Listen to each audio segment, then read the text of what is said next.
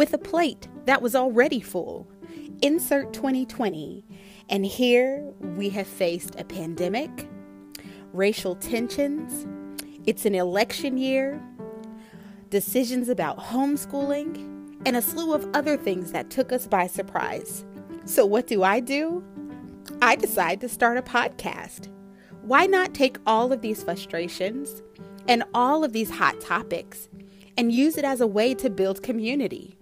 So, here I am introducing to you the Twinning Mommy Chronicles, where we will take it week by week, subject by subject, discussing faith, marriage, relationships, family, finding balance, health and wellness, race and culture, and anything else I can think of.